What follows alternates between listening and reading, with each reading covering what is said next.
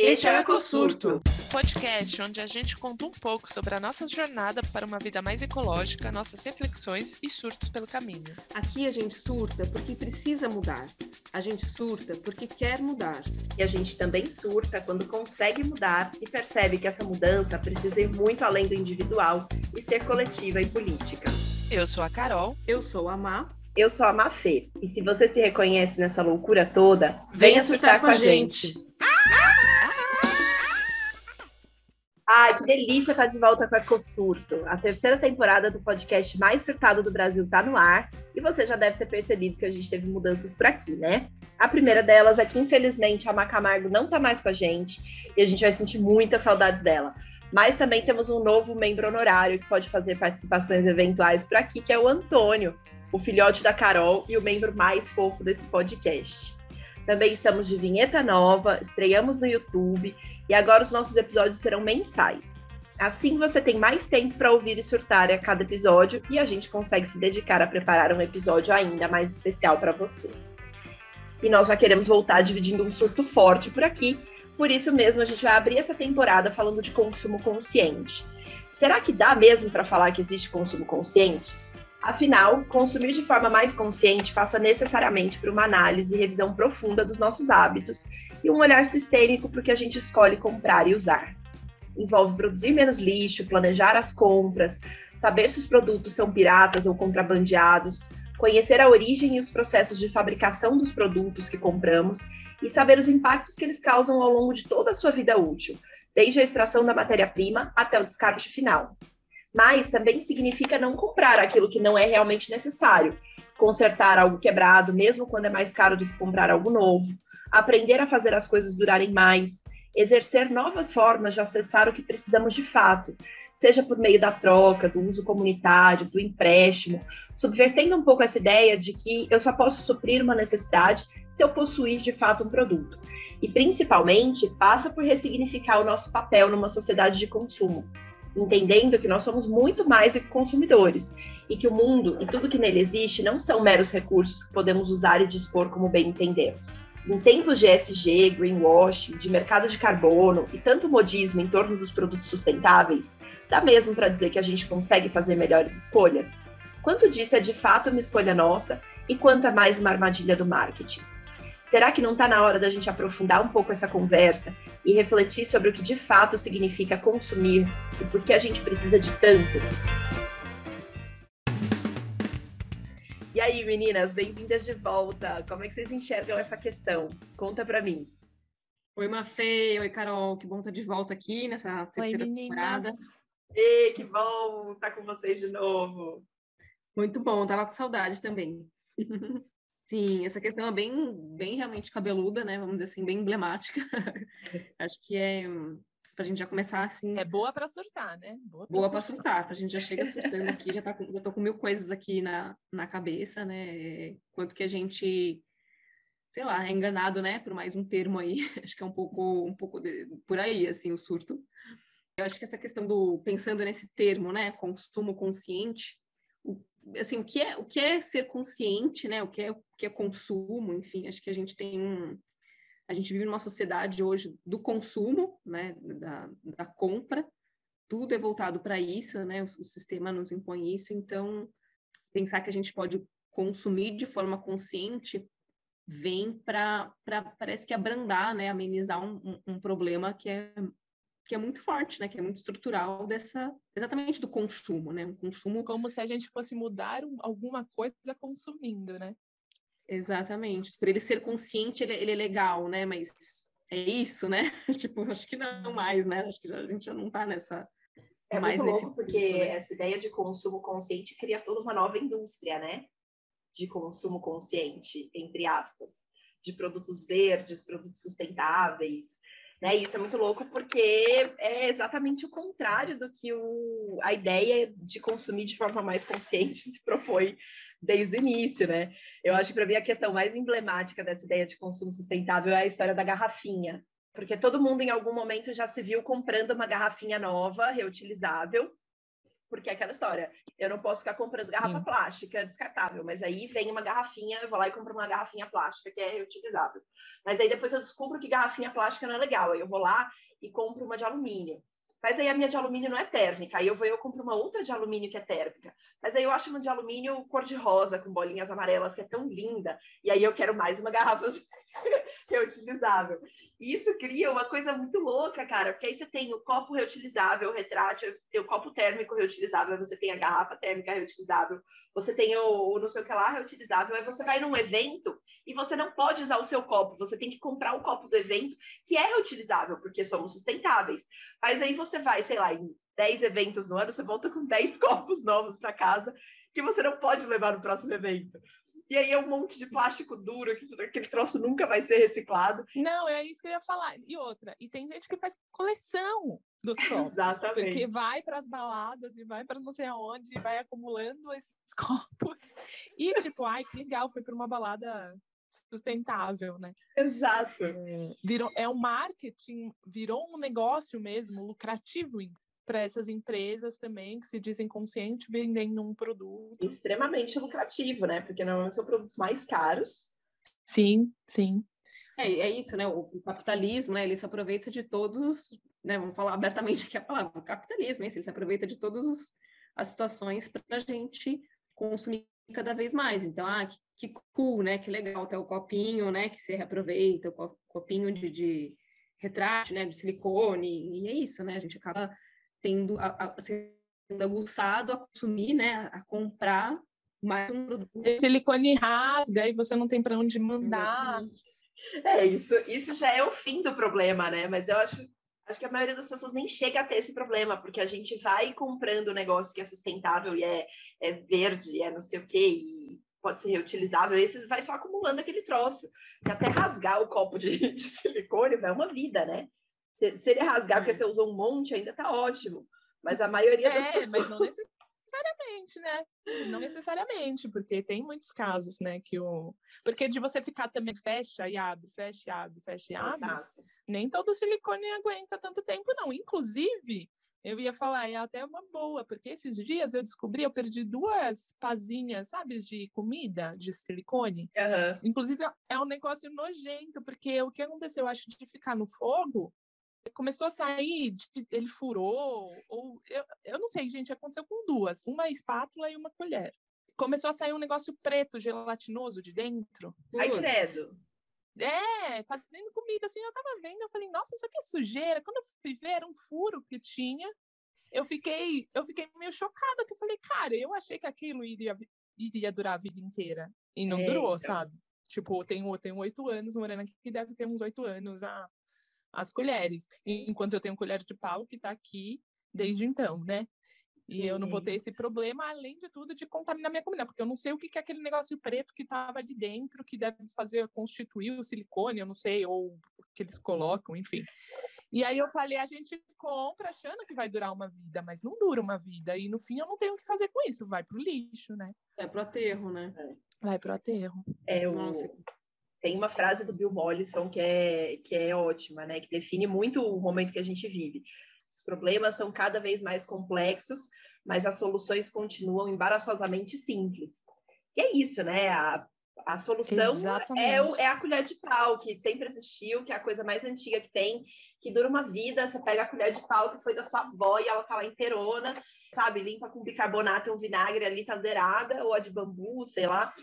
É, e aí a gente fica inventando esse um milhão de soluções, que é uma indústria mesmo, né? Essa indústria de produtos sustentáveis, para fazer a gente cair nessa, nessas armadilhas do consumismo, né? Da gente com, continuar consumindo em volume igual ao que se consumia antes, com a desculpa de ser um produto verde ou um produto sustentável, né? Ou de um material reciclável, de um material compostável, de um material, sei lá, mais sustentável, o que quer que seja. Só que aí a gente continua com todos os problemas associados a isso, né? O desperdício, a obsolescência programada, né? Vídeos nossos celulares aí que são programados para morrer em dois anos. Essa coisa toda né, da, da, reciclagem, as falsas soluções todas, como essa questão de que a silicone é, não se degrada, né? E aí a gente acha que vai durar uma vida e o negócio explode em, sei lá, poucos anos, né? Literalmente explodiu. É. Oi, gente, e dentro disso aí tem as soluções magníficas, né? Que, eu, é, que o. Mas entra mais no greenwashing, né? Na, na verdade, mas que tem isso também, aquelas empresas, aquele selo lá do. Eu vou falar o nome do selo, gente. O selo Pode eu falar. reciclo. Tipo, aquilo as, as empresas compram até achando uma boa, e tudo bem, pode até ser uma, uma ideia, enfim. Mas eles ganham dinheiro com isso e as pessoas compram falando, nossa, tenho, tenho selo eu reciclo, né? Essa as embalagem vai ser sabem, reciclada, na né? verdade, como, como o selo funciona, né? Como que as coisas funcionam, achando que aquilo vai ser reciclado. Aquela embalagem que está com selo eu reciclo não vai ser reciclada. Você paga uma quantia para uma empresa que vai reciclar alguma coisa em algum lugar que a gente nem sabe exatamente, né? Mas tem ali o selo bonitinho, ai, eu reciclo, ai, que legal, né? Como vou consumir daqui, porque eles reciclam. A gente tá, gente, é, parece que é uma coisa meio que sem solução, né? Até assim, porque enquanto a gente ficar focado na questão do consumo, como que a gente vai sair desse, desse lugar, né? Porque assim, não existe sustentabilidade, não existe, não há o que a gente faça para chegar à sustentabilidade consumindo, né? E, e outra coisa também do consumo consciente, né? A gente tem consciência e, né? A gente tem tanta consciência aí, de né? tantas coisas e a gente faz tanta merda, né? Se a gente não fizer na vida, a gente faz as coisas sabendo que é errado, né?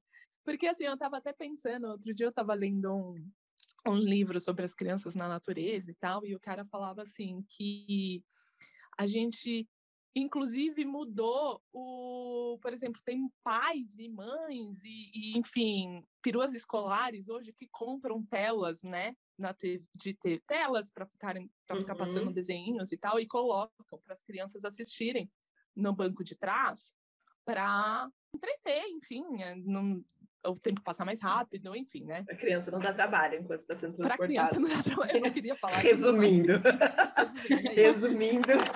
É, e aí ele fala isso, que, tipo, ao longo dos anos, parece que a única natureza que a gente vê é através do vidro do carro. E agora, nem mais isso, né? Nossa, Porque que a triste. gente- É, eu achei muito triste. Hoje eu tava refletindo sobre isso, porque é isso, entendeu? A pessoa compra com consciência. O que, que ela vai fazer? Ela vai lá e vai falar assim: ah, eu vou comprar essa TV da empresa mais ecológica que existe. Né? Tipo, as coisas não fazem sentido, assim. Qual é a consciência por trás? Qual é a consciência que cada um tem, né? Também é muito vago isso, desse consumo consciente, assim. É, então, mas você sabe, Carol, que eu acho que tem uma questão de semântica importante aí, que você já trouxe essa, esse link, que eu até queria levantar ele aqui na, na nossa conversa hoje, que é essa questão do. que, que não deixa de ser uma apropriação capitalista, né? Porque essa questão de associar o consumo à compra é uma ideia muito inteligente do capitalismo. Porque o consumo em si, ele não é necessariamente associado à compra o consumo, eu fui até buscar a definição do, do- da palavra consumo para a gente é, discutir ela aqui, né? Mas o- a definição no dicionário da palavra consumo é o ato de utilizar um produto ou serviço para satisfazer uma necessidade pessoal ou de um grupo. Dessa maneira, a ação de comer, se vestir e até mesmo lazer são atos de consumo. Podemos consumir bens materiais de longa ou curta duração. Ou seja, em nenhum momento é, atender necessidades, sejam elas básicas, mais ou menos básicas, precisa estar associado a comprar alguma coisa. Né? Mas aí a gente vem nesse momento do capitalismo que inventa essa, essa associação, né? essa, essa associação semântica entre o consumir e o comprar. Ô, Mafê, mas aí eu vou te trazer um outro, porque eu procurei no Aurélio, e no Aurélio eu vi que consumir vem do latim consumere, né? Não sei como se fala, gente, latim. Mas essa- nessa fonte fala que consumer, blá, blá. consumir significa gastar, comer, destruir, dar cabo de, arruinar. Sim, mas não é comprar, né? Não é Ainda- comprar. ainda Mas assim- eu achei, eu achei engraçado porque tem essa questão do gastar, né? De, de destruir, né? De... que eu fiz a, é, é, é, verdade. Não, a gente pode ter umas duas, duas visões aí, né? Que é o se a gente for para a questão do consumir, de comprar, a gente pode vincular com, com, isso também da destruição, né? Do de arruinar alguma coisa assim que eu achei interessante. Eu, eu fui mais por este lado e não necessariamente o consumo de não desvincular da compra, né? Porque uhum. eu já, já, penso tanto nessa questão mesmo que o consumir é de consumir comprando, né? Uhum. Que a gente fica fica preso nessa, nessa semântica mesmo. Aí, tá vendo? Funcionou comigo já. É, então, é. Eu, eu sempre, eu, eu, com, eu comecei a refletir muito sobre isso, essa questão da semântica, quando estava preparando, pensando nesse episódio, porque é isso.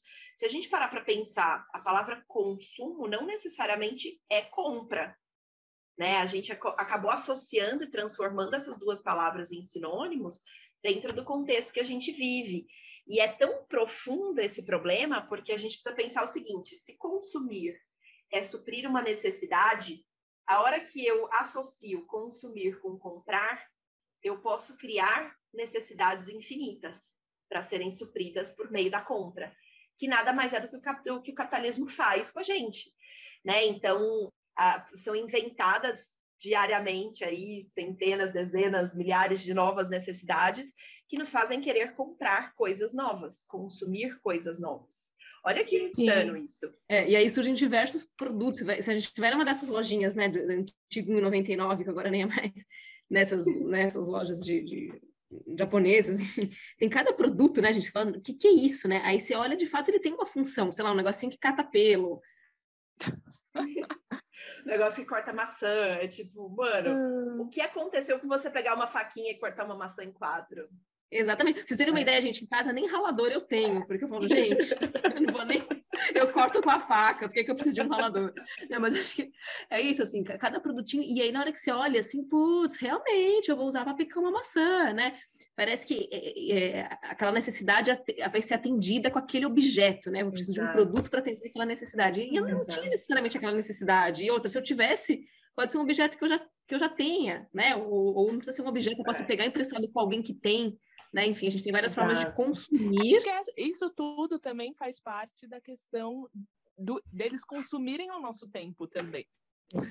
que é o Sim. capitalismo, né? É, capitalismo conforme o nosso tempo, a nossa saúde, nossa tudo, né? Nosso dinheiro, nossa sanidade. A gente precisa trabalhar para dar conta e o tempo está ficando cada vez mais escasso, então a gente vai atrás de soluções que vão facilitando o nosso dia a dia e é um, um ciclo que nunca Nunca tem a fim. gente vai ficar nessa coisa infinita mesmo, é. né? nessa busca infinita. Porque, por exemplo, você falou do ralador, eu já pensei, nossa, eu não ia ser meu ralador. Muito menos o meu processador. Olha só, e o meu processador. Mas é muito louco isso, né? Porque é justamente essa, essa questão da, das necessidades reais e essas necessidades inventadas. Né? Porque é, hoje tem coisas que a gente pensa e fala, não, isso é uma necessidade de fato mas que elas não existiam 30 anos atrás e as pessoas viviam plenamente confortáveis. Se a gente pensar, sei lá, no telefone celular, né, o, que, que, ela, o que, que ele supre? A necessidade de comunicação. Mas até, sei lá, 30 anos atrás, 40 anos atrás, a gente não tinha telefone celular. E as pessoas viviam plenamente bem, sem saber a cada minuto do dia onde outras, onde outras pessoas estavam. A necessidade de comunicação era suprida. Você tinha o telefone fixo, você tinha pager, né? tinha BIP, tinha não sei o quê, tinha telefone público, né? Então a, a necessidade de comunicação era suprida é, de outras maneiras. E aí se inventou essa necessidade da comunicação instantânea o tempo inteiro para vender um produto e criar todo um mercado que sequer se imaginava que esse troço ia existir anos atrás. E aí é, essa coisa, a invenção dessas necessidades novas privam a gente de suprir as necessidades básicas, reais, né, de tempo, de lazer, de relacionamento de qualidade, de alimentação de qualidade, de sono de qualidade, né, porque a gente está sempre sem tempo, está sempre querendo comprar coisas novas e precisando trabalhar mais, e para isso precisa ganhar mais dinheiro, para poder comprar mais coisas que a gente não precisa para suprir necessidades que a gente não tem. E, caramba, roda infinita isso, né? Sim, um loop infinito. Tem aquele videozinho, né, que é bem famoso, a história das coisas, né? Exatamente. todo mundo que está ouvindo a gente vai saber, né? Mas é isso, ele mostra bem esse desenhozinho nesse ciclo, né? A gente trabalha para para ter dinheiro, para poder pagar uma compra que você comprou numa necessidade de emocional, né? Uhum. Você acaba consumindo um produto físico, você precisa trabalhar mais, você fica mais estressado, enfim, e aí a gente vive nesse, nesse eterno looping, né? Assim. E isso é o mais triste, né? A gente, é, além de ter necessidades novas, né? Como você falou, Mafê, é, o mais triste é isso, a gente, de fato, cada vez menos é, não olhar, não atender para as necessidades reais, né? Da gente como ser humano, como animais, enfim. Acima de tudo, somos animais, né? Não somos consumidores, mas hoje a gente é enxergado como consumidores. Acima de tudo, somos consumidores. E o principal é que somos humanos, somos animais, né? E a gente esquece disso, esquece das, das necessidades de verdade, assim, que a gente tem. Isso é muito triste, né? É muito triste. E eu acho que a gente vai chegando num patamar que fica difícil reverter, né? Assim, eu tô pensando aqui, sei lá, agora com o Antônio, né? As fraldas ecológicas, por exemplo. Meu, eu não, não tem como você julgar uma mãe usando uma fralda descartável. Gente, não tem como, assim, é, facilita muito a vida da mãe.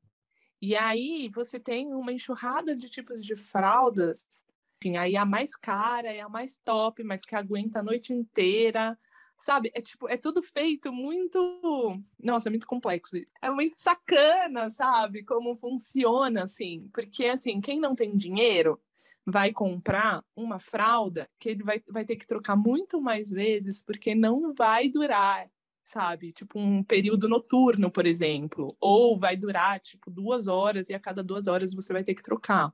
E não dá para exigir uma fralda ecológica, que isso já foi muito usada, a fralda de pano, né, antigamente. Então, minha mãe usou comigo ainda, com meu meu irmão mais novo, é só o caçula que já foi fralda descartável. Mas assim, gente, hoje a gente não tem, por exemplo, quem tem a possibilidade de ter uma secadora, por exemplo. Por quê? Tem muitos casos de fungo, sabe? Que tipo dá, porque se você não seca direito, se você não tem sol para secar o absorvente, o pano, sabe? Enfim, eu não vou ficar listando aqui, mas assim, tem, eu uso a fralda ecológica e me rendi às vezes sim usar a descartável apesar de me, eu ia falar que não me sinto culpada, mas eu me sinto culpada e ao mesmo tempo eu falo, eu penso assim, meu, mas na sociedade que a gente está, eu não posso me sentir culpada também, porque, meu, eu, além disso, eu tenho que trabalhar, eu tenho que fazer não sei o quê, eu tenho que fazer não sei o quê, são 450 mil exigências. Nem sempre eu tenho espaço aqui em casa para. Eu não tenho, na verdade, espaço que bate sol, né? Não tenho espaço. Então, enfim, eu tenho que trocar mais vezes a fralda, porque vaza mais rápido, então você troca com uma certa frequência. Como você vai exigir, tipo, que as pessoas usem se não tem nem água? É, e aí é aquela história, você imagina ser uma mãe solo, sem rede de apoio, que tem que trabalhar para fazer tudo, para bancar a casa toda, né? Então, assim, as coisas vão ficando cada vez mais complexas, porque é isso, a gente é levado a, a, a achar que a gente precisa dar conta de tudo também cara, é tanta coisa para dar conta que realmente tem uma hora que não, não dá mais, né? Não tem tempo suficiente. E, é. e isso é interessante, né? Pra, é isso que a gente precisa ter sempre consciência, assim, que eu acho que é importante quando a gente fala desses temas de, de sustentabilidade, de é, é, rotina mais ecológica, a gente precisa estar muito consciente disso.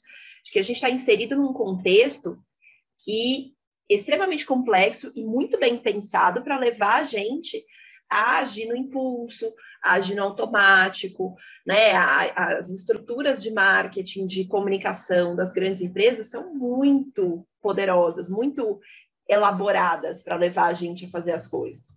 Né? Esses dias atrás eu me deparei com um livro desses de marketing que dizia que é, até 95% das decisões dos compradores são tomadas no nível subconsciente. Uau. Ou seja, a gente 95% das nossas decisões de compra a gente sequer pensa sobre elas. Então, como é que a gente pode falar de consumo consciente se em 95% das vezes eu não estou nem pensando sobre isso? Que consciência é essa, né? é, então, mas é, é isso, a gente está tão sobrecarregado o tempo todo, tão exausto o tempo todo, e essa exaustão e esse, esse sobrecarga, elas são intencionais, porque quanto mais cansado claro. a gente está, menos a gente está disposto a pensar, a parar, a avaliar opções, a refletir, menos tempo a gente tem. Então, esses, esses 95% numa sociedade descansada, né, bem nutrida, Sim, com tempo de lazer, com tempo de sono, talvez fosse, sei lá, 70%, 80%. Então é, é muito difícil a gente falar de, de ah, eu tenho plena consciência do que eu estou fazendo, pleno controle sobre o meu consumo, que é totalmente consciente, porque na verdade a gente está o tempo inteiro sendo impactado por essas, bombardeado por essas informações que vão levar a gente a consumir de forma totalmente inconsciente. Olha que loucura. E outra, tem a famosa também, a gente consome até conscientemente, mas é aquilo, fala assim, ai, nossa, hoje foi tão cansativo, foi tão não sei o quê, minha vida tá de cabeça para baixo, eu tô um Uhum. caos, eu mereço me dar um Exatamente. presentinho. Tipo, eu mereço comer tal coisa, eu mereço, né? Porque a gente vende, e a pessoa realmente, né? Assim, não é que ela não mereça, mas assim, o sistema coloca a gente tanto tão nesse lugar que às vezes é o único respiro, né? É eu isso. trabalho tanto, eu trabalho tanto dentro desse sistema que é do consumo, né? Uhum. Estamos numa sociedade consumista, então eu mereço me dar este presentinho aqui. E a pessoa tá errada? Você vai falar, ah, não, tá errado. E às vezes não é nem que não tenha consciência, é aquilo, né? A consciência a gente tem para tantas coisas, né? Mas é muito difícil quando você não tem uma estrutura que te cerque, que, que dê um, um empurrão, né? Uma ajuda. O, o Carol, agora você falou nessa, na palavra presente, né? Até lembrei que, não sei se vocês sabem, né? Mas a, o prese- a palavra presente, de presentear, né? Quando você dá o presente para alguém, vem do, da, da, outra, da outra versão da palavra presente, que é da presença, né? Então, quando surgiu a ideia de presente, era isso, é quando você não pode estar presente, de fato, né? Fisicamente ali, naquele momento presente, você mandava um presente para substituir a sua presença. Era essa a ideia, né? Você entregar um produto na falta da sua presença, que é o seu presente. Só que a gente foi também deturpando isso, né? Então, hoje mesmo a gente estando presente, que é o que importa, né? Mas é, pra então, mas aí é que tá. Qual que é a qualidade dessa presença? Hoje o que a gente menos está é presente. Exatamente. A gente Né? dá presentes, mas a gente não está presente. Está de É. corpo presente, mas não está de fato ali naquele momento, né? Vivendo aquela situação. É. E é isso, essa, essa, essa- esse eu acho que talvez seja o nível mais sofisticado da exaustão nossa, É. né? Que é o você, nem quando você está fisicamente presente no momento, você está ali. Você está no celular, você está no, no joguinho, você está resolvendo o negócio de trabalho por e-mail. É, é o nível máximo do, da nossa exaustão ali, da, do não suprimento das nossas necessidades básicas, né? Que é o que vai levar a gente a associar o consumo, suprir uma necessidade por meio da compra. É muito doido isso, cara. É muito doido, muito Muito doido. insano isso. É que é isso, a gente está no meio de um bololô, né? A gente está no meio já de uma, sei lá, imaginando assim, um, um, um bolo mesmo, né? A gente está embrenhado nessa, nessa situação que é muito difícil sa- sair disso mesmo. A gente se vê nessa, nessa correria e, na maioria das vezes, o que nos resta, né? Quant- Quantas vezes, assim, né? A gente que está nesse lugar de privilégio, né? De, inclusive, estar conversando sobre isso, né? Uhum. A gente tem nossos poderes de escolha, né? Com relação ao que a gente Total. é. compra, o que a gente consome, mas eu, eu quantas vezes eu não me vejo assim pendente da, da vontade de comprar um produto que vai, né, que vai ser fácil, que vai ser descartável, e aí eu me volto e falo, não, mas por que que, né, é, é muito mais demorado, né, realmente dá mais trabalho ir para caminhos, por exemplo, essa semana, eu, eu, eu costumo fazer chá para mim todas as, todas as noites, inclusive agora estou tomando o meu, e eu faço direto com, com a folha, né, com a erva e tal. E, e normalmente eu, eu uso coador. E esses dias eu falei, gente, caramba, eu preciso de um, de um saquinho, né, para colocar e tal, é, para não ficar toda hora coando, né? E aí, assim, eu tinha aqui guardado de, um- de uma, uma viagem que eu fiz esses, os sachês já comprados, né? Uhum. E eu falei, nossa, peguei o sachê, falei, nossa, que prático, né? Colocar um sachê. e me vi pensando assim, né? Eu vou comprar só de sachê. Depois eu falei, não, Marina, não, você tem que arranjar um jeito, né? De ter um, ter um saquinho. E aí eu já falei, não, aí já, aí já fui para uma outra ideia, vou comprar um saquinho, né? Sustentável, vou mandar fazer um saquinho de, de algodão. Depois eu falei, não, né? Aquela velha história, né, gente? O, o- produto mais sustentável é aquele que já existe, né? Eu falei, Exatamente. "Ca- caramba, eu lembro de ter algum saquinho. Aí comecei a vasculhar, vasculhar nas minhas gavetas, achei um saquinho daquele. É um outro tecido, não é algodão, agora não lembro como é que chama. Mas enfim, achei um saquinho, de, de- veio, veio alguma lembrancinha, sabe, de aniversário, algum saquinho. Aham. que veio. Falei, bom, vai virar meu saquinho de chá, né? E aí, desde então, ele virou meu saquinho de chá. Mas assim, é isso, né? Dá esse trabalho, né? Fa- Faz repensar, faz buscar. ele não vai ser ainda tão prático como o sachê, né? É, é uma, um problema muito estrutural, mas na nossa instância a gente às vezes ainda pode buscar assim, né? E, e quando não der, é isso, como a Carol falou, você vai sentir culpa, né? Porque a gente está no meio de um bololô, né? É. Mas, e quando dá, enfim, é, é, muito louco assim também essa, essa linha tênue, né? Entre o que, o que é possível e, e, o que não é, né? O, o que, que é a nossa responsabilidade como cidadão e como coletivo, né? É uma, uma linha tênue. É como que a gente traz para o individual naquilo que é possível, mas também entender que é algo maior, né? Que é algo sistêmico e, e, e pensar como que dentro do sistema a gente faz alguma coisa, né? De fato, para o coletivo. É.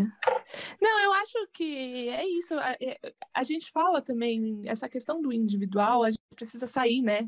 Parar um pouco de falar sobre o individual, assim, porque a gente Sim. parece que todas essas nossas pequenas ações vão fazer muita diferença, né?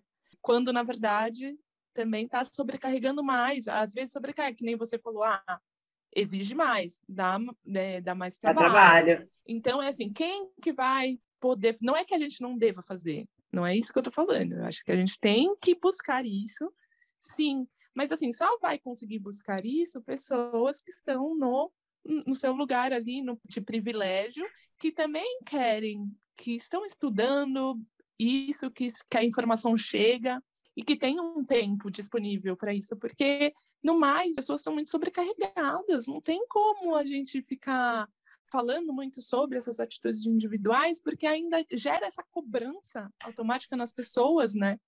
Então, mas é que eu acho que até aí, Carol, tem um, um efeito marqueteiro muito gigantesco, né?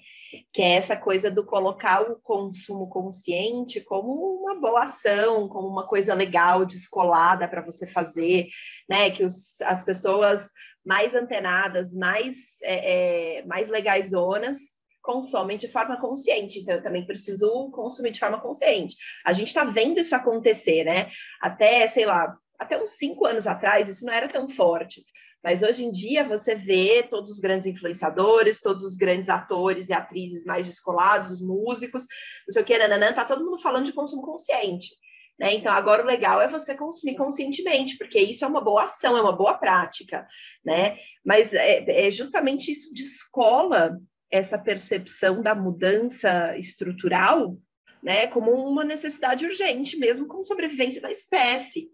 Então, quando a gente está discutindo se eu compro o copo de silicone ou a garrafinha de alumínio, é, a indústria está comemorando, né? Porque eles vão continuar produzindo os dois, vão continuar vendendo os dois para a gente. Né? Então, o buraco é muito mais embaixo, a gente precisa começar a discutir. Ou então, ou mais, né, Mafê? Fica aí discutindo sobre o canudinho, Exato. porque o canudinho é a pontinha ali do, do iceberg, que ninguém está olhando todo o resto, né?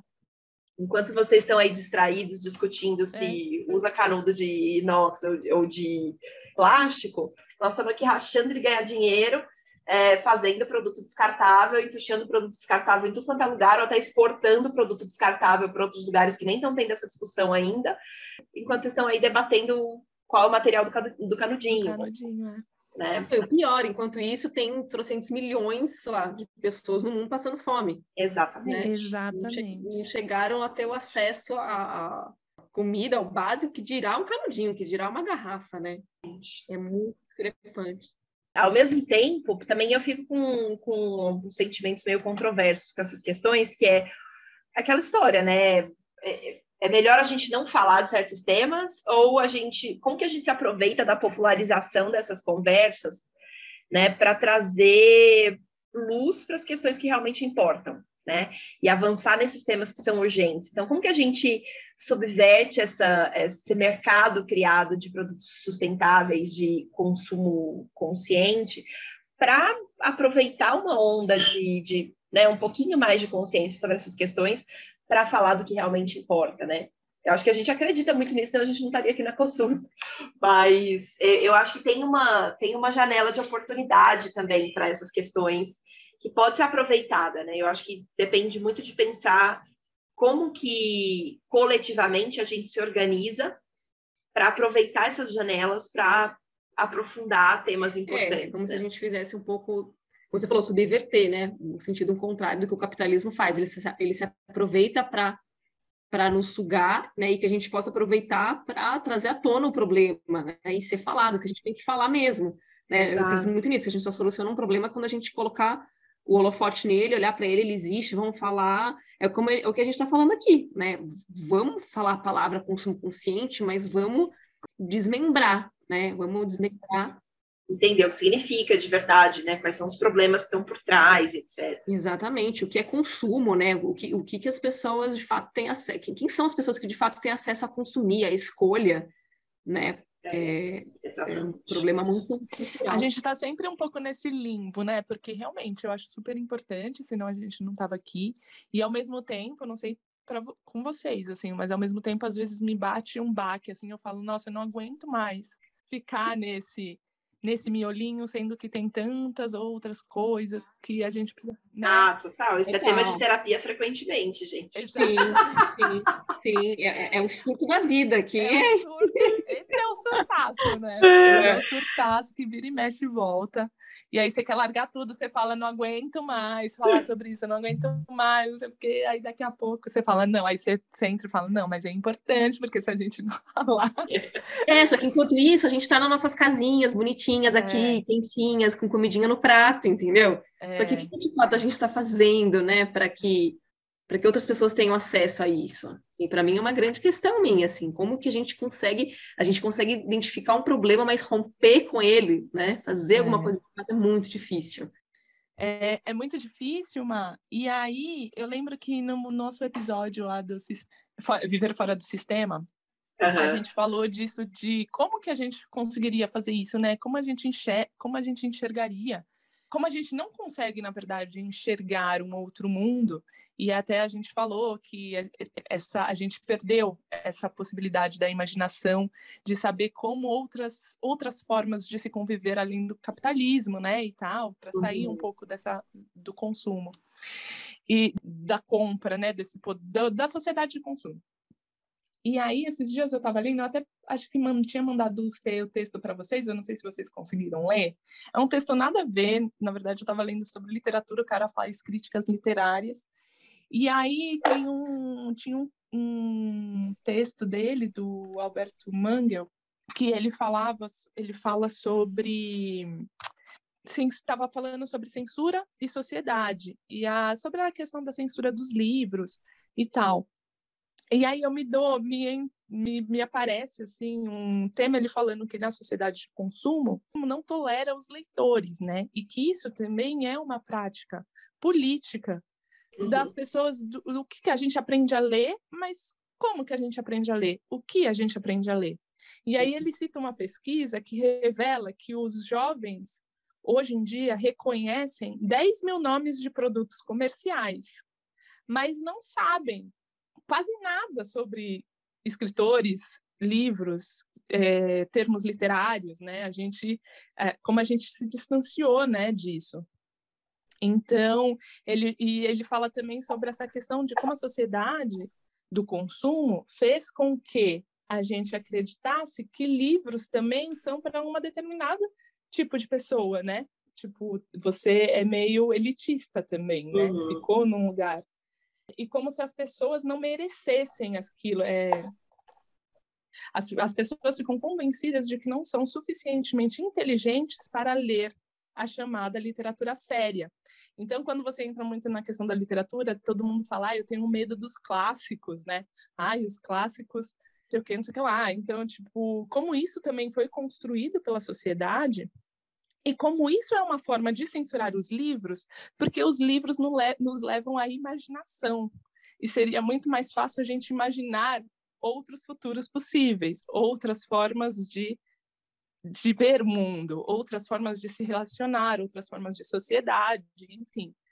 E aí eu falei, nossa, cara, tem tudo a ver com aquele. É, eu falei, eu tava lendo um negócio totalmente nada a ver para sair um pouco isso. Caiu nela, né? Sabe? Aí eu falei, cara, olha só, porque eu já falei para vocês várias vezes que eu tenho essa dificuldade de imaginar outros futuros. Na verdade, eu sempre estou meio desesperançosa, assim. Eu falo, meu, a gente não tem alternativa, a gente não tem saída. E muito vem do fato da gente não, de eu não enxergar outra sociedade, assim, né? Me parece, a gente vai ficando meio até antissocial também, assim, ai, eu tenho medo às vezes de me relacionar com as pessoas.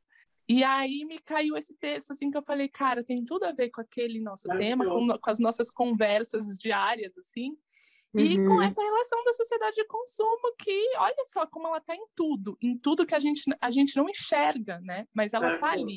É. Né? Você sabe que é, é engraçado? Eu, esses dias atrás, me deparei com um texto, eu estava preparando uma aula de botânica, e aí eu me deparei com um texto que se chamava E para que serve a tal da botânica? E aí falava algo muito parecido com isso que você está dizendo, né? Que a, a botânica, enquanto né, é, estudo, surgiu ali numa época em que se apreciava muito conhecer e falar sobre plantas, né? Em que as plantas né, nessa transição do homem de, de ser é, vamos dizer, bem entre aspas, tá? Selvagem, né? Vivendo imerso na natureza, para a criação de uma sociedade é, organizada, estruturada, que começa a fazer essa separação do ser humano é, da natureza, a botânica surge nesses meios muito ricos, né? Muito privilegiados, como um tema até chique de você falar a respeito dele.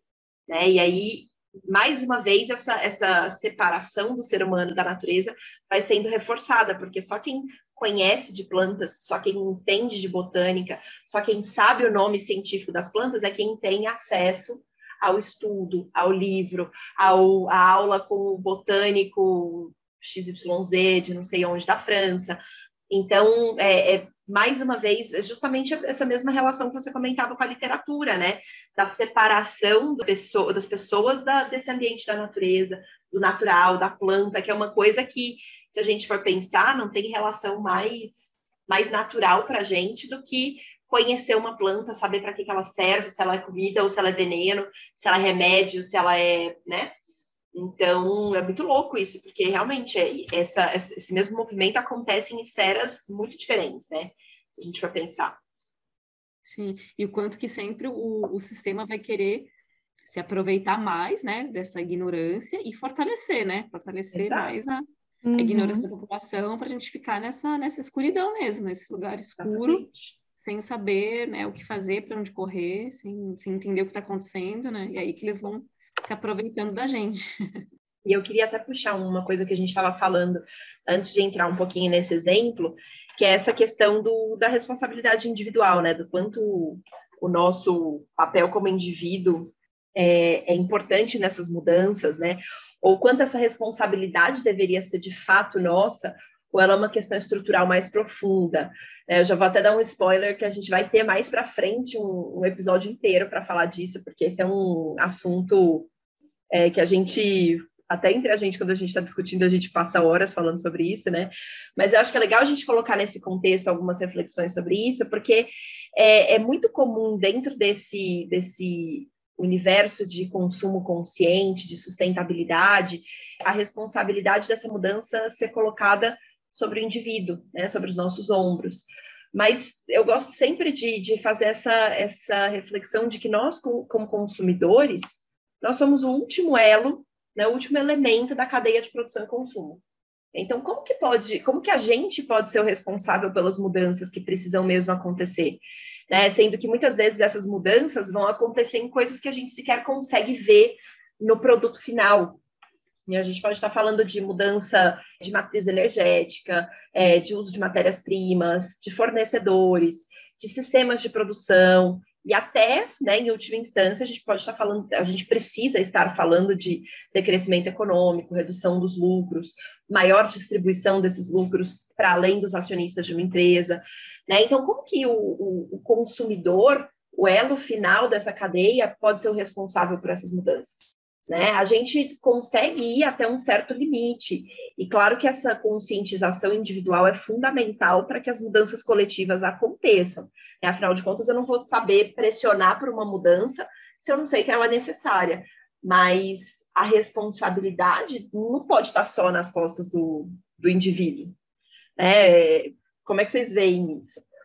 Não, é, é muito de surtar mesmo. É até legal que você deu esse spoiler aí, que a gente vai trazer essa discussão, porque a gente, cada vez que a gente traz um tema, né, aqui para a nossa conversa, a questão do, do, consumo consciente também né, é, é, traz bem isso, a gente cai no, nisso, a gente cai nessa questão sistemática, né? A gente vai abrangendo, abrangendo, avançando nisso, fazendo essas descobertas e tal, e a gente percebe que o buraco é mais embaixo, né? Que, que a questão é muito maior mesmo.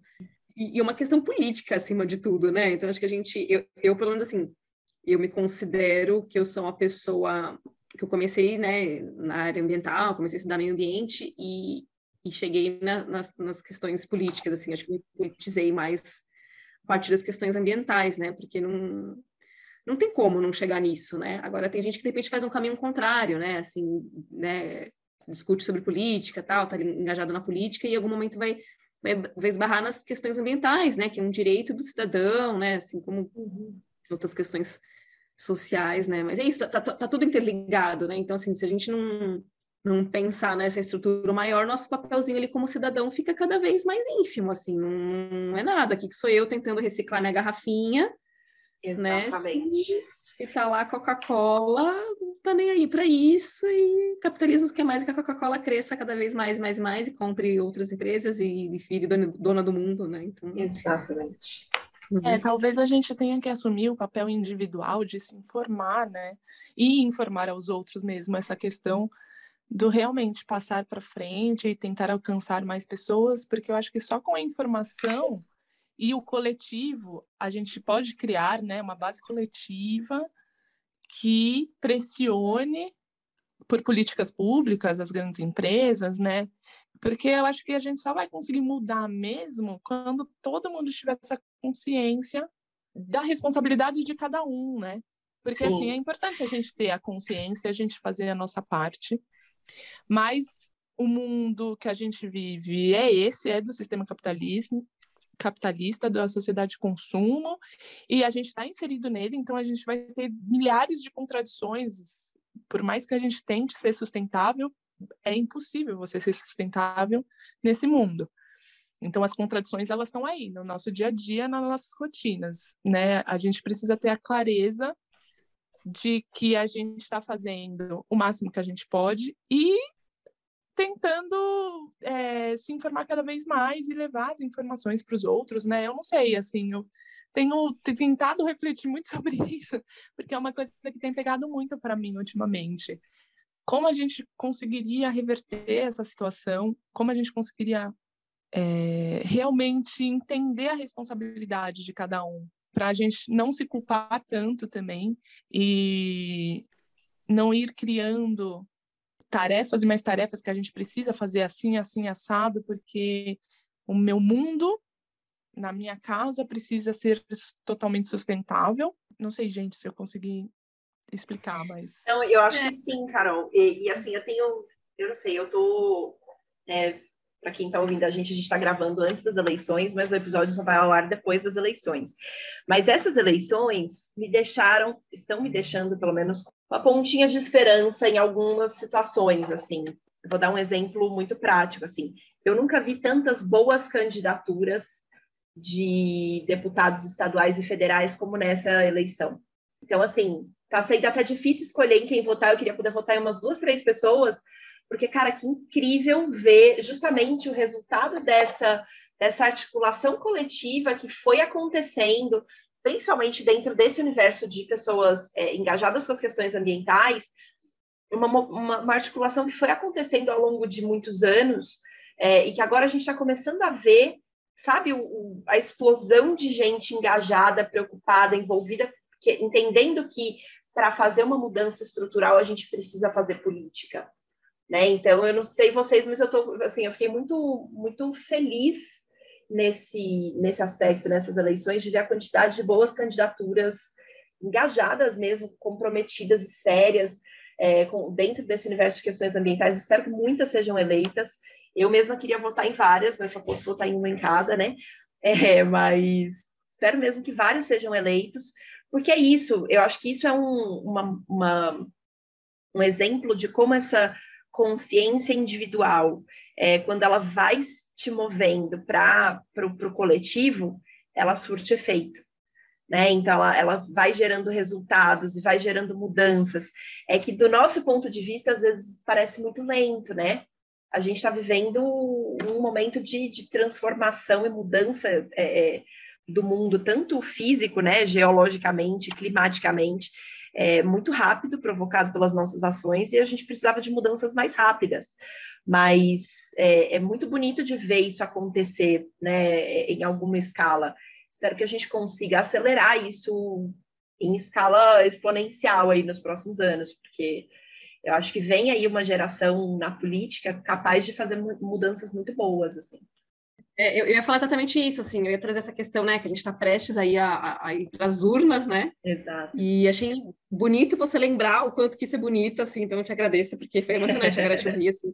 Eu acho que é isso realmente, né, como está despontando, assim, tudo isso, esse movimento acontecendo, e muita gente, né, da esquerda, enfim, né, trazendo as questões, as pautas sociais, né, de luta, tal, de, de revolução, de tudo isso que tem que acontecer, é, e como isso, acho que o nosso papel aqui é exatamente esse, fazer esse link com as questões ambientais, né? A gente, esse consumo consciente, né, vamos dizer assim, entre aspas, nada mais é do que conseguir fazer esses links, né? Como que eu sou uma consumidora consciente na hora de ir para a urna, né? Assim, quem, em, em, quem eu voto, né? E, e depois como que eu é, acompanho essa pessoa que eu que eu elegi. E como não deixar ficar preso também só nessa onda de presidente, né? Como se o presidente Exato. fosse mudar o, é uma das coisas Salvador. que tem angustiado também é. nesse período, assim, porque todo, a discussão está muito no presidente ali, não que não tenha que estar, tá? Uhum, como a gente está, também como as coisas são construídas, né? O marketing também, talvez, não sei, Total. aí, se alguém. Porque a gente fica aí nesse embate enquanto o, o debate Congresso está lá ali sobre o Congresso, a gente vê muito pouco. Apesar de eu também ter visto, eu fui lá, fui atrás, já tenho os meus candidatos, eu vi lá direitinho, escolhi bonitinho, estou feliz com bastante candidatura também, mas assim, quantas pessoas, né? E o resto ali tá meio perdido. Ah, vou votar na legenda, vou votar não sei o que. Você fala, gente. É, não sei, talvez seja a bolha que eu tô inserida, Carol, não sei, pode ser, tá? Mas a sensação que eu tenho é que essa é a primeira eleição que eu vejo se discutir muito mais é, deputados estaduais e federais do que no passado, assim, inclusive discussão, sabe, de propostas, de compromissos de pessoas, de onde essa pessoa vem, o que ela fez, sabe? Então, assim, isso me deu uma, uma pontinha de otimismo, assim, ali no fundinho. Ah, eu espero, eu espero que, a, a, que seja a minha bolha que eu não estou vendo tanto e que a sua bolha, na verdade, seja mais generalizada. Olha, acho que não, porque acaba que a minha bolha é muito dentro desse universo da, da agroecologia, né, da, da permacultura, mas, enfim, espero que, que tenha furado um pouquinho ela e, e que chegue a mais pessoas esse movimento, assim, porque de verdade foi uma coisa legal de acompanhar, assim. Eu nunca tinha visto uma mobilização tão grande, sabe? De gente realmente engajada e comprometida nesse nível. Então me deu uma, uma pontinha de, de felicidade, assim, de que é possível a gente transformar consumidor em cidadão, cidadão em ser humano, né? E, e de fato pensar naquilo que a gente precisa fazer realmente para mudar a sociedade que a gente está inserido. Sim, perfeito. Isso aí. Eu acho que na minha pequena bolha também, também tenho, tenho visto mais engajamento, assim, sabe? Tenho visto mais as pessoas falarem mesmo dos deputados, enfim, muita gente até mais próxima, assim, conhecida, que, que conhece fulano, Beltrano. Então. E é isso, acho que de, de certa forma a gente está mais movimentado, né? Desde o que, do que aconteceu é. em 2018, não é possível, tudo que tem acontecido, né? Que a gente não, não esteja mais sacudido, assim. E acho que fazer esse link mesmo, né? Linkar as questões é, ambientais com as políticas, as políticas ambientais, porque é tudo no fim uma coisa só. Sim. Né? Uma coisa é, só, é. Uma coisa, uma só. coisa só. Assim, a gente parar de dividir em diferentes caixas, né? A gente entender que é uma caixa só, né? Assim, enquanto a gente não olhar para o social, né? O direito de cada um, de cada criança, né? O que, que, a gente vai né, falar de, de meio ambiente, né? Se, se, a pessoa tem que comer, né? Então, Exatamente. Por aí. E é isso, né, gente? Assim, até porque se a gente pensar né, num planeta em colapso que a gente está vivendo, recursos cada vez mais escassos, um capitalismo cada vez mais selvagem, será que a gente consegue mesmo fazer escolhas melhores? Será que o nosso foco precisa estar tá aí? Né? E será que dá para a gente continuar consumindo do jeito que a gente consome, só trocando produtos convencionais por produtos mais sustentáveis? Né? Falar de consumo é necessariamente falar de capitalismo, a gente não pode separar esses dois temas. É, a gente está necessariamente falando de desperdício, de desigualdade, de sistemas pouco eficientes. Né? Segundo o Instituto Acatu, cerca de 20% da população mundial concentra o consumo de 80% de todos os produtos e serviços do planeta. Vou até repetir esse número porque ele é muito chocante. 20% da população mundial concentra o consumo de 80% de todos os produtos e serviços do planeta. E esse consumo fica cada vez mais fora de controle. A cada ano entram mais de 150 milhões de novos consumidores no mercado. Ou seja, em mais ou menos 20 anos, nós vamos ter mais 3 bilhões de pessoas desperdiçando alimentos, demorando mais do que o necessário no banho, idolatrando vitrines de shoppings, esperando em filas de lojas e comprando pela internet. Emergência climática, lixões que se acumulam pelo mundo, obsolescência programada, poluição fora de controle, desmatamento e extinção de espécies, desperdício de alimentos em larga escala enquanto grande parte do mundo passa fome, só mostram para a gente que esse estilo de vida baseado no consumo não é viável no longo prazo e que a gente precisa falar de uma mudança estrutural e profunda com urgência. A pergunta que fica nesse contexto é: será que essa mudança necessária é no consumo? Ou o buraco é mais embaixo e falar de consumo consciente é só mais uma maneira da gente adiar as mudanças realmente necessárias para manter as coisas exatamente como estão? A gente não tem uma resposta pronta, como vocês viram nesse episódio, mas a gente espera que essa reflexão e a conversa gerada aqui tenha te ajudado a pensar um pouco mais também sobre esse tema. E para ajudar a aprofundar essa reflexão, nós vamos para as nossas dicas. Hora das dicas. Para surtar ainda mais. E aí, meninas, o que vocês trouxeram de dicas hoje para a gente aprofundar esse tema que é complexo, é extenso, é profundo, é maravilhoso e é difícil demais de falar em uma hora só? Então, gente, eu trouxe uma dica, não sei se vocês já assistiram, que é o documentário da, da BBC News, está no YouTube, é o mito da reciclagem, né? Tá no canal da, da BBC News Brasil. Tem a ver, assim, com o que a gente está falando, né? Acho que é uma, uma dica aí para a gente é, se aprofundar nesse, nesse, sei lá, nesse chacoalhão aí, nesse tapa na cara, digamos assim, né? Nesse todo blá blá blá aí que vendem pra gente, né? Porque acho que muito desse consumo consciente, como a gente falou, tá nessa questão da, da reciclagem, né? A reciclagem ainda é vista como uma, como uma solução, como se fosse uma solução, né? Isso ainda é vendido, né? Enfim, pra gente. Eu acho é, que talvez dá até pra a gente falar que a reciclagem é um dos os carros-chefes desse, dessa apropriação capitalista, né, desse tema, que se inventou Sim. aí essa ideia da reciclagem como a solução dos problemas, que nada mais é do que um, né, uma balela, não faz sentido nenhum. Né? Então... É, é. Se ela acontecesse, ela já seria uma balela, né? Exatamente. Assim, se ela de fato acontecesse, se a gente reciclasse tudo que a gente que é reciclável, que a gente pensa que, que a gente manda para reciclagem, enfim, se ela de fato acontecesse, né, toda a logística para isso, ela já seria uma balela, né? Exatamente. E demais, né, porque a gente não tem que, como a gente falou, né, pensar na, no final da, da cadeia do consumo, a gente tem que pensar lá no início, mas aí, aí pior, né, ela nem acontece, né? Exato. Só cerca de 1, 2%, né, do, do, dos, dos resíduos recicláveis são reciclados no Brasil. E esse documentário mostra bem, bem isso, né? Mostra a situação da Europa, né? Mas aqui no, no Brasil não é diferente. Então, como que que é, é, é, como se fosse um, um ai, uma denúncia, né? Eu achei hum. que é um hum. documentário assim, com caráter de denúncia mesmo.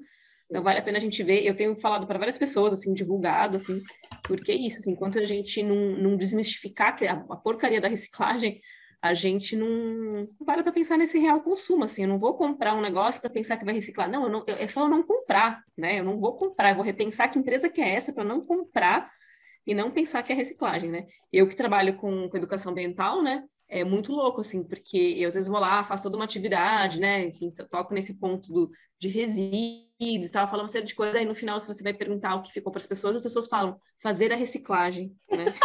tipo, é, é, muito bizarro, assim, você falou trocentas outras coisas, você não falou essa palavra. Ai, socorro! Você não falou, tipo, eu não falei a palavra reciclagem, aí as pessoas que não querem resumir, né, sei lá, o que elas entenderam que ficou, ah, a gente tem que reciclar Outro dia eu falei, me, vi pegando falando isso numa escola. Eu falei, não, a gente não tem que reciclar. Maravilhoso. Né? Então, assim, é isso, né? Vamos desmistificar a reciclagem, então fica essa dica aí na BBC News Brasil. É esse documentário é muito bom é mesmo. sempre certeiro, né, nas coisas. Aí fica, É. deu certo. A gente está falando de reciclagem desde 1900 e bolinha. Exato. E Exato. nem é a solução dos nossos problemas. E nem é, e nunca foi, né? Exato. Não vai Nunca ser. foi. Carol, qual que é a sua dica? Bom, eu vou dar uma dica rápida. Agora a gente só vai dar uma dica, então, gente, muito difícil, né? Mas para ser leve, porque eu também estou precisando e vai de encontro com essa questão de como a gente precisa da colaboração, como tudo está interligado, como o coletivo é importante. Eu vou num livro infantil. Ah, adoramos essas Mas- dicas de livro. Ah, infantil. achei livro infantil para todas as idades, gente. De verdade, é assim. Bom, vocês sabem, né, que eu sou fã de livro infantil para adulto. e para criança também, obviamente, mas é, a gente tem que perder um pouco essa coisa de, ai, de que é infantil demais e tal. A gente tem um espacinho aí e a gente acaba sendo muito surpreendido com o que tem é, disponível. Então eu vou dar a dica do livro O Rato e a Montanha, da editora Boitatá, que é escrito pelo Antô... foi escrito pelo Antônio Gram... Gramsci. Gente, eu não sei falar o nome dele, mas Gramsci, enfim, o filósofo marxista de 1900. Esse livro foi escrito em 1931, esse conto. Gente, é muito atual e eu fico boba com isso. Ele escreveu enquanto ele estava, ele foi preso político, né? Ele escreveu enquanto ele estava na prisão para a esposa dele ler para os três filhos, né? Para os seus dois filhos, na verdade são dois. Então só para só para ler aqui do que se trata, trata-se da história de um pequeno rato que, arrependido por ter roubado o leite de um bebê, decide buscar mais com a cabra. Mas o que parecia uma tarefa simples revela-se uma longa jornada no esforço coletivo que envolverá todo um povoado a fim de reverter os estragos da guerra e da exploração incansável do meio ambiente e dos bens comuns. 1931, tá? Então é linda, a ilustração é linda, vale muito a pena e dá um respiro assim, dizendo tipo, se a gente se organizar ali coletivamente, alguma coisa a gente consegue mudar, porque se a gente chegou onde a gente está agora, não é possível que a gente não consiga sair, né? Exatamente, foi a gente que fez essa, essa zona toda, né? Tem que saber desfazer. Dá para desfazer, né? Tudo que a gente faz, a gente pode desfazer. Exatamente. Então é muito legal, assim, vale a pena. É, bom, minha dica para fechar, então, muito difícil escolher uma dica só, gente, de um tema tão amplo, dá vontade de indicar 700 coisas, mas, como a gente falou, vou pegar o gancho do que a Carol falou, é, dessa dificuldade da gente imaginar outros mundos, né, e de transpor essa realidade que a gente está como uma ferramenta mesmo de, de manutenção das coisas como estão, né? A gente muitas vezes tem dificuldade de enxergar esse mundo que vai acontecer depois. Né? Então, eu vou trazer uma dica que é um livro também, é, que é o mundo mais bonito que os nossos corações sabem ser possível. Eu ainda não terminei de ler ele, mas por que, que eu quero indicar esse livro? Porque eu comecei a ler ele bem numa fase bem assim desanimada que eu estava dessas questões todas, como a gente estava conversando, né? É, e bem frustrada com, enfim, todas as questões ambientais e etc. É, e aí eu já estava com esse livro na minha estante há muito tempo para ler e eu ainda não tinha achado o momento certo para começar ele. E aí, num dia desses, bem desanimada, eu peguei ele para ler. E, cara, para mim foi assim: ao mesmo tempo que ele é um, um aconchego, um alento, ele é um tapa na cara, né? Porque ele fala justamente dessa, dessa transição que a gente está vivendo, que nós já estamos vivendo. Né? Essa mudança para um mundo diferente, para um mundo mais bonito que os nossos corações sabem ser possível. Só que algumas pessoas já estão mais, já enxergam mais essa mudança, ou já estão mais conectadas com ela, já estão vivendo mais próximas desse mundo que vai chegar, enquanto outras ainda estão resistindo né, e vivendo nesse mundo que ainda, ainda luta para continuar se mantendo. E é muito interessante porque a forma como o livro é estruturado, é, ele é feito para justamente fazer a gente que está nesse processo, nesses questionamentos todos, entender essa transformação e esse processo que a gente está passando. Então, ele passa pelos nossos mesmos processos internos de questionamento, né, de, de, de dúvidas, de medos, de inseguranças, de frustração. Então, nos, nos primeiros capítulos do livro, ele vai falando justamente do mundo como está, né, hoje, que é o momento de separação que a gente está, do colapso pelo qual a gente está passando, né, de como essa separação leva a gente ao colapso, e aí como, como é esse mundo que vai, que pode, que pode vir a ser, né, que é o que ele chama do interser. E aí ele vai passando por todas as barreiras que nós mesmos colocamos para que esse, esse, esse mundo novo não chegue ainda, né? Então, o cinismo, a, a insanidade de achar que a gente está louco, de pensar que isso é possível, ou de que existe alguma coisa além do que do mundo que a gente conhece hoje, né? Da força da, da, da ciência né, tradicional que a gente conhece hoje como se é, a ciência, o que, o que existe é a ciência, se não é a ciência, nada mais pode ser pode ser é, é, considerado, né? Só a ciência tradicional do ser humano branco europeu que existe. Mas e todos os outros saberes? Como que a gente integra esses outros saberes na construção desse mundo diferente, né? E aí ele vai passando por cada uma dessas, desses questionamentos que a gente vive, né? Desde a desesperança, da questão da escassez, né? Até a, a ideia da urgência, da necessidade de ação, do coletivo. E, cara, é muito bonita a forma como, como esse livro é construído, assim. Eu ainda não terminei de ler ele, mas para mim cada, cada capítulo é, é, muito interessante porque ele parece que, que, sabe, tá lendo o meu sentimento ali, a minha, a minha aflição naquele momento e traz um, uma visão diferente daquilo. Então eu recomendo muito para quem para todos nós que com certeza quem está ouvindo esse, esse episódio também passa por esses questionamentos, essas reflexões, é, que eu acho que vale muito a pena ler esse livro devagar, sabe? Não é um livro para a gente ler rápido, não é um livro para devorar.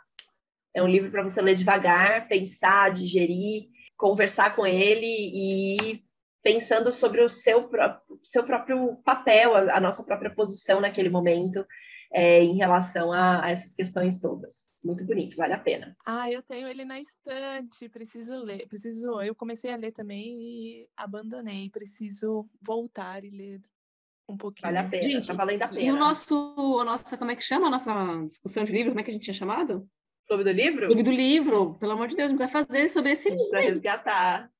Verdade. Olha, eu tô muito dentro, porque eu tô muito nessa. Gosto, gente. Nossa, a gente podia começar com esse livro, né? Vamos.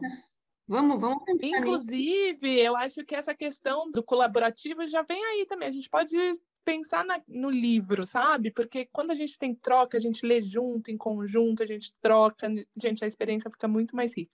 Ah, com certeza. Então é super com top. certeza. Fica muito mais rica. Nossa, com certeza. Vamos, vamos organizar isso aí. E se quem está ouvindo a gente, já se prepara para estar tá com a gente também no Clube do Livro. Bora ler juntos. vamos fazer isso aí do papel.